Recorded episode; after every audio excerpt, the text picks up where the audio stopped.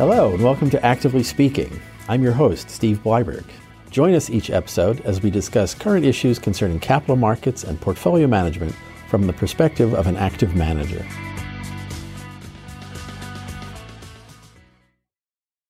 Hello, welcome back to another episode of Actively Speaking. My guest today is John Tobin, who's a member of our shareholder yield team. John, welcome. Thanks, Steve. Good to be here. We're going to talk about a subject that's been in the news again lately, and I, something I know that's near and dear to your heart, which is share buybacks. And the, the prompt for this specifically was an article in the Wall Street Journal uh, just a few weeks ago with the headline Share buybacks continue at torrid pace while investors sit on sidelines.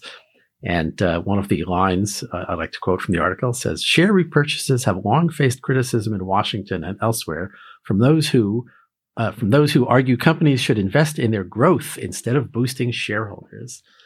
Uh, this seems like no matter how many times we've tried to knock down this idea, people just aren't listening. Apparently, what's your response to that that line in the article? Well, you know, you're absolutely right, Steve. It's criticism that we've been hearing literally for years. It, it kind of seems like it won't go away, so we have to keep addressing it, and happy to keep addressing it because we do have uh, a good response to it.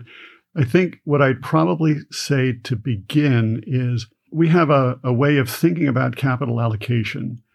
And it the model we use, we call it our, our, our five uses of cash model. And it really puts uh, the whole capital all- allocation decision making process into a framework that makes it really straightforward. So, five uses of cash. What are they? Company that generates cash flow can invest organically to grow through capital expenditures. They can invest to grow inorganically by mergers and acquisitions. They can buy other companies. And they can pay a dividend. They can buy back stock and they can pay down debt. And that's really it. So if you think of capital allocation along those lines, the, the, if you will, the important part of the analysis is uh, trying to understand or trying to see if the company management team understands how to do the capital allocation right, which is to say, they look for opportunities to invest to generate a return above their cost of capital. And when they can do that with their cash flow, that's exactly what they should be doing. And when they run out of those wonderful ideas, they should be returning the capital to the owners of the business. And so our view all along has been we want companies to invest. We need companies to invest. That's the only way that they can grow. But we want them to invest if they earn a return above their cost of capital. That's value creative. If they use cash to invest and they're not earning a return above their cost of capital, it's value destructive. So our view is uh, the excess cash flow that can't be deployed profitably should be returned through dividends, share buybacks, or debt reduction. And share buybacks is just one of the ways that a company can return capital to the owners of the business. It has the advantage, as it has an advantage of flexibility. So a company pays a dividend, they announce a dividend. When a company reduces a dividend or cuts a dividend, that really has a powerful negative signaling effect. But on the other hand, if a company dials up or dials back the share buyback activity, depending upon their cash flow generation, depending upon their opportunity set in terms of investment ideas and opportunities, that's something that they can do easily without generating that negative um, kind of connotation. So that's how we look at companies allocating capital. That's how we, it's, it's in that context that we think about share buybacks. And we just think it's one way, one legitimate and effective way that a company could return excess capital to the owners of the business. And it's as simple as that, really. Yes. There's, there's implicit argument in, in that line I quoted from the article about, quote, companies should invest in their growth. Is they are implicitly assuming that any dollar reinvested in the business is a good idea that it will it will always generate a good return on on investment and sometimes that's simply not the case absolutely yeah um, and then the other part of that sentence was invest in their growth instead of boosting shareholders. So talk about why why is it that people have this perception that that the sole purpose of buybacks is somehow to quote boost shareholders? What, what do they mean by that do you think? You know it i, I don't really know to be honest. Um, it you know we we have a capitalist system and we have a businesses that are owned by shareholders. Uh, there's a view today, which I think is the correct view, that we should think perhaps more broadly about stakeholders. So it's not just the shareholders that we should think about, but that doesn't mean we shouldn't think about the owners of the business at all. And it's sort of part and parcel of the they should be investing to grow. And as you just said, the implicit assumption is that any dollar that isn't kept in the firm and reinvested is somehow not going in the right direction. You know, the whole efficient capital markets hypothesis, I suppose, in a way, is capital should flow to the to the place that it gets the highest return. And for a business management team to say, we don't have any really good ideas, but we're not going to give the money back either, that that's not good for society. Yes, yes. I mean, you know, years ago, I was in the 1990s. Uh, I was in charge of managing a portfolio of Japanese equities, and uh, it was a constant issue in Japan that companies, the business would throw off a lot of cash flow. And and you know, you listed before the five uses of cash flow. The truth is, there's a sixth, which is just sit on it, don't do anything with it. And that that was by far the favorite use of cash in Japan in, in those days. And I remember once being at a meeting with a, a, a, you know a well-known Japanese company and with a bunch of other investors, and somebody asked uh, the management representative who was there, "You have this massive cash balance on your balance sheet, and of course, interest rates at, the time in Japan were already pretty close to zero because of they had had the whole collapse of the real estate market around 1989, 1990, and, and rates had gone very low, so wasn't earning anything." uh, you know, why don't you give that money back to the shareholders? And the response from the, the fellow at the company was essentially, well, we might need it someday. If you don't do anything with it, if you don't invest it and you don't return it to shareholders, you're really kind of locking it up and it's not generating any sort of return for the company. And it, we always like to talk about on, on the capital reinvestment strategy how the cost of capital can be thought of as an opportunity cost because shareholders always have something else they can do with the money. You know, management's at a companies need to sort of recognize they're not the only game in town and that if they give the money back to the shareholders, the shareholders can go invest it elsewhere. Maybe some other companies do have better uses for that money. Uh, and if they buy stock in that company, you know, maybe that's going to be a better investment for them. But, but coming back to this idea of quote, boosting shareholders, um, as, as if that was, that's a bad thing. You wrote a piece, I believe, uh, you know, now probably four or five years ago, uh, which I think had the title of something like, you know, dividends by another name or something like that, talking exactly, about buyback. Yeah. And, and, you know, nobody seems to think paying dividends is a bad thing, even though that could be, quote, boosting shareholders. Can you just sort of remind us of the, you know, what you said in that piece? I mean, perhaps you've covered it to some extent already in our discussion, but you know, when you when you call share when you call buybacks uh, dividends by another name, you know, what are you getting at there? Well, it, again, it it's um, it comes out of that five uses of cash model that there are three directions you can go with the cash that are broadly speaking shareholder returns. We refer to that as shareholder yield, and that's dividends, share buybacks, and debt reduction, and they are all uh, in a certain sense, equivalent ways of returning cash flow to the owners of the business. The dividend is, of course, straightforward. The company pays a dividend, uh, the shareholders receive the dividend, and it's a very tangible reward from the profits of the business to the owners of the business. And it, it's true that the share buyback is a little bit less straightforward. I don't see the share buyback show up in my brokerage account when the company does share buybacks. So, how should you think about it? Well, the way to think about it, I think, is it's accretive for the uh, continuing owners of the business. And to use a maybe um, sort of a mundane uh, kind of example, if you were in a business partnership and there were five partners and you and four of your best friends started a, I don't know, a restaurant business or something. And at some point in time, one of them decided, gee, this has been great, but I'm ready to move on, so I'd like to cash out. If the four other owners got together and used the excess cash flow of the business to buy out the fifth partner, then those each of those four remaining partners would now own 25% of the enterprise instead of 20% of the enterprise. And the the critical piece of that analysis is that the enterprise value is the same. So to assume it's like your restaurant business, if you've got five restaurants, you still have five. Re- you didn't have to sell a restaurant to generate the cash to buy out the partner. You bought them out with excess free cash flow. So the enterprise value, the cash generating ability of that capacity of that business going forward in time isn't diminished. Just own a bigger stake in that business. So share buybacks are accretive for the remaining owners of the business. So even though I might in my brokerage account not do anything, I haven't changed my share position. Uh, I know that the company's gone through a share buyback over the course of the year and nothing showed up in my brokerage account. And, you know, for large corporate businesses, uh, my stake might move by a fraction of a decimal place, but I'm still a bigger owner right. of the remaining enterprise. And by the way, uh, debt reduction is another one that sometimes people look at you and sort of say, explain that to me. How is that accretive? Well, uh, again, a, a, very simple, mundane sort of example. We all want to pay off our mortgages. And because we know as we pay down the mortgage, it increases our residual ownership interest in our homes. There's a, a bank that no longer has as large a claim against the asset. And it's exactly the same thing with a business. If I'm an equity owner in a business, my residual equity ownership goes up when the debt claim against that enterprise goes down. So for us, as we look at what can a company do with its cash, if they use some of their cash to pay down debt, that's accretive. That's shareholder yield. And that's good too. Yeah. So, you know, there's a nuance there that I think a lot of people miss when they talk about this, particularly like this article I'm citing. This idea that the value of the business is, is the present value of the future cash flows it's going to generate.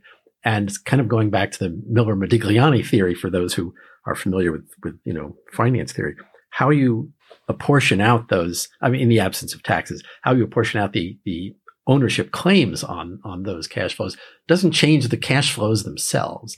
So there's often this confusion. I find that people think that the reason that managements do this is because they think somehow they're they're fooling the market. That because, for example, if you if you buy in the number of shares and the number of shares goes down, and the earnings haven't changed, well, the earnings per share have gone up, and so there's this view that many people have that all they're trying to do by buying back shares is trick the market into thinking the company is worth more because now it has more earnings per share. But of course, you know, markets are pretty efficient at realizing that yes, there's more earnings per share, fewer shares, same same enterprise values you were saying. The, the criticism that's behind that often is based on the idea that management actually is going to is going to benefit from higher earnings per share simply in their comp plans, but you know give you a chance to bat that down. Well, you know, and that's exactly right. And it's true that um, if you grow earnings and you reduce the share count, you grow earnings per share faster than you grow earnings. And the idea that there's something nefarious going on here is is silly, really. The more you think about it, it's you know it's not a bug it's a feature you know, if, you, if you buy back stock earnings per share growth uh, is faster and that's uh, we're not trying to do something or management teams are not trying to do something uh, shady that's uh, that's actually a desirable outcome but you raise a good point. one of the criticisms is that this is very a very easy way for a management team to boost their bonuses if they get paid according to earnings per share growth with the same level of earnings. So, in other words, maybe they're not doing a very good job of growing the business and growing the earnings of the enterprise. But if they keep buying back stock, the earnings per share keeps going up and their bonuses keep going up. Fair point. But I think that's something that's been uh, well understood for a long time. And management compensation schemes today, you know, they take that into consideration. And that's one of the things that we look at when we meet with management teams. And I know you guys do too on the uh, the capital reinvestment team, you want to know what's the management compensation program here? Are you getting compensated for earnings per share growth, or are you getting compensated for generating a return on capital above your cost of capital? Are you getting paid to grow cash flow and free cash flow? So there, there are many, many metrics that can and are used in management compensation schemes today. And it's way more sophisticated than you know, you get you grow EPS by ten percent, your bonus goes up by ten percent. It right. really isn't like that. Right. Um, here's another one that we can talk about the um, criticism, which has to do with, and I know this is kind of a you know pet peeve of yours, timing. The idea of management should be timing buybacks because why are they buying? You know, if the stock, suppose the stock's at an all time high, which again could just be indicative of the fact that the value of the business has continued to grow and you know which they do or successful businesses will constantly be hitting new all-time highs if they're doing it right um, but people will say well why are you buying back stock when the, when the stock is at an all-time high why, wait till it's cheap um, you know how do you think about that it's true. It's a, a frequent criticism that uh, management teams are notoriously bad at timing their share buybacks. Um, and again, our view is it, it's really, really hard to tell when a stock is approaching a peak and turning lower or when it's at a trough and about to turn higher. If we could time those peaks and troughs, uh, we'd all be wealthy and we'd all be retired. So it just is, it's difficult for an investor looking at a company to, to pinpoint those turns in the stock. The management team doesn't have any particular insight either. So our view is look, if you've got excess free cash flow, and this gets back to your earlier point, if you've got excess free cash flow and you don't have a good use for it now, give it back now. Don't sit on it and wait for a better opportunity to come along. Don't sit on it and wait for a better time to buy back the stock cheaper. And, and as you also just pointed out a minute ago, the trajectory of a stock for a successful business is upward. So you could continually say, gee, why are you buying the stock back now at $35 a share? It was $25 a share last year. You should have been buying it back last year. Well, if I'm doing a good job, it'll be $45 a share next year. Right. So, right. There's so almost rather, an assumption that, you know, the stock prices just meander sideways and you should, you know, buy at the troughs and, and, uh, and sell at the peaks, uh, you know, as if it's never going up over the long run. Yeah. So it's, um, I suppose you could come up, it's easy enough, I suppose, to come up with an example, a hypothetical example of a stock that has gone up uh, spectacularly over the past year. And you might agree with management that, well, I don't know if I'd be buying back the stock now. The stock just went up 100%. And there are stocks that have done that recently. But as a general rule of thumb, as a general guiding principle, the idea is don't try to time it. If you have excess cash flow and you don't have a better use for it, just give it back. Right. Well, I, it, there is sort of an irony in that in that argument to me, which is that it, it makes it clear that people who make that criticism don't really understand this, uh, what we're, we're saying about really it's all about proper capital allocation because it's almost like they would r- rather that the company hold on to the cash, even, you know, if they don't think they have a good investment use for it in the business, but oh, the quote, the stock price is high. So better for them to just sit on the cash and, and have it essentially earn nothing, or, you know, these days at least you can earn a little bit on the cash, as opposed to giving to the shareholders who, again, could do other things with the money. There's they they really don't get that concept of the opportunity cost of capital, and that for the for the company to choose consciously to just earn nothing on the money rather than paying it out so that the shareholders can go do something else with it is is kind of surprising.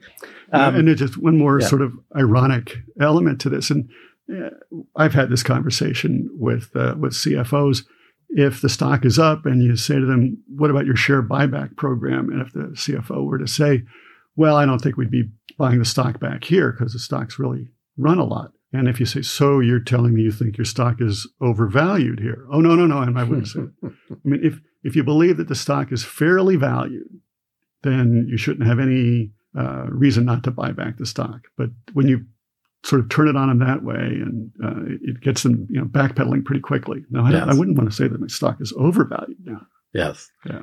Uh, one last uh, question. So, I guess on January 1st of this year, a tax on buybacks went into effect. Uh, one tax. Uh, you? Is it having any effect? Do do managements talk about this at all when they talk about buybacks? Well, we've uh, it's part of the conversation because it's it's something that we've asked company management teams um, and others it's relatively new. And so the question is, is this going to matter?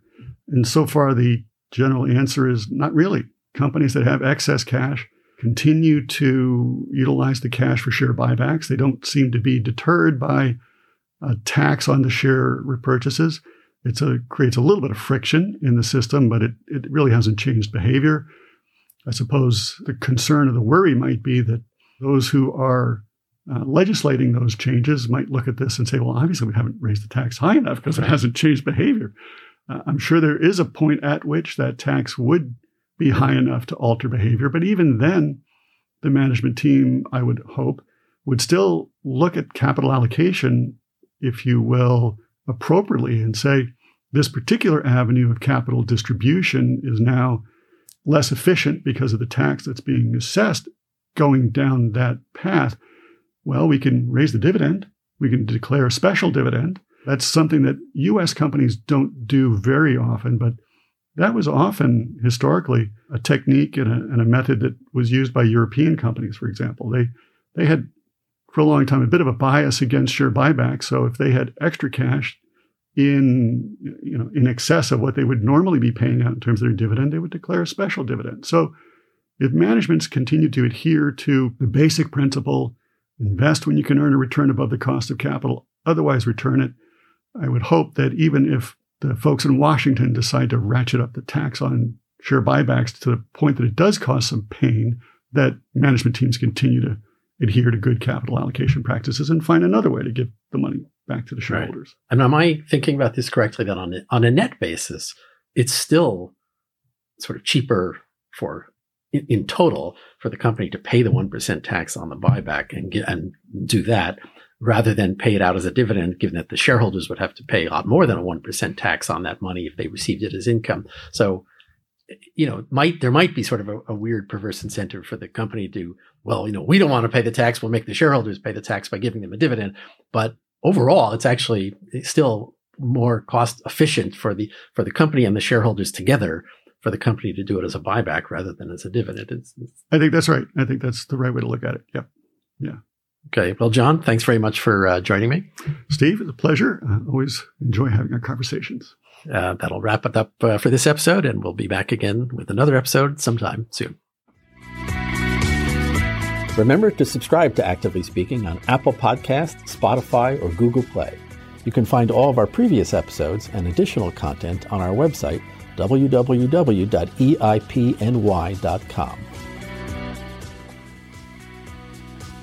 The information contained in this podcast is distributed for informational purposes only and should not be considered investment advice or a recommendation of any particular security, strategy, or investment product. Information contained herein has been obtained from sources believed to be reliable, but not guaranteed. The information is accurate as of the date submitted, but is subject to change. Any performance information referenced represents past performance and is not indicative of future returns. Any projections, targets, or estimates in this presentation are forward looking statements and are based on Epoch's research, analysis, and assumptions made by Epoch. There can be no assurances that such projections, targets, or estimates will occur, and the actual results may be materially different.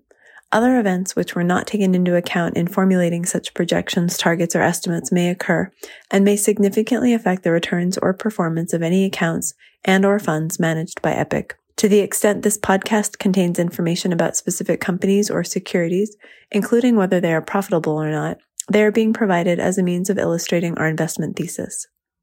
Each security discussed has been selected solely for this purpose and has not been selected on the basis of performance or any performance related criteria. Past references to specific companies or securities are not a complete list of securities selected for clients, and not all securities selected for clients in the past year were profitable. The securities discussed herein do not represent an entire portfolio and in the aggregate may only represent a small percentage of a client's holdings. Clients' portfolios are actively managed and securities discussed in this podcast may or may not be held in such portfolios at any given time.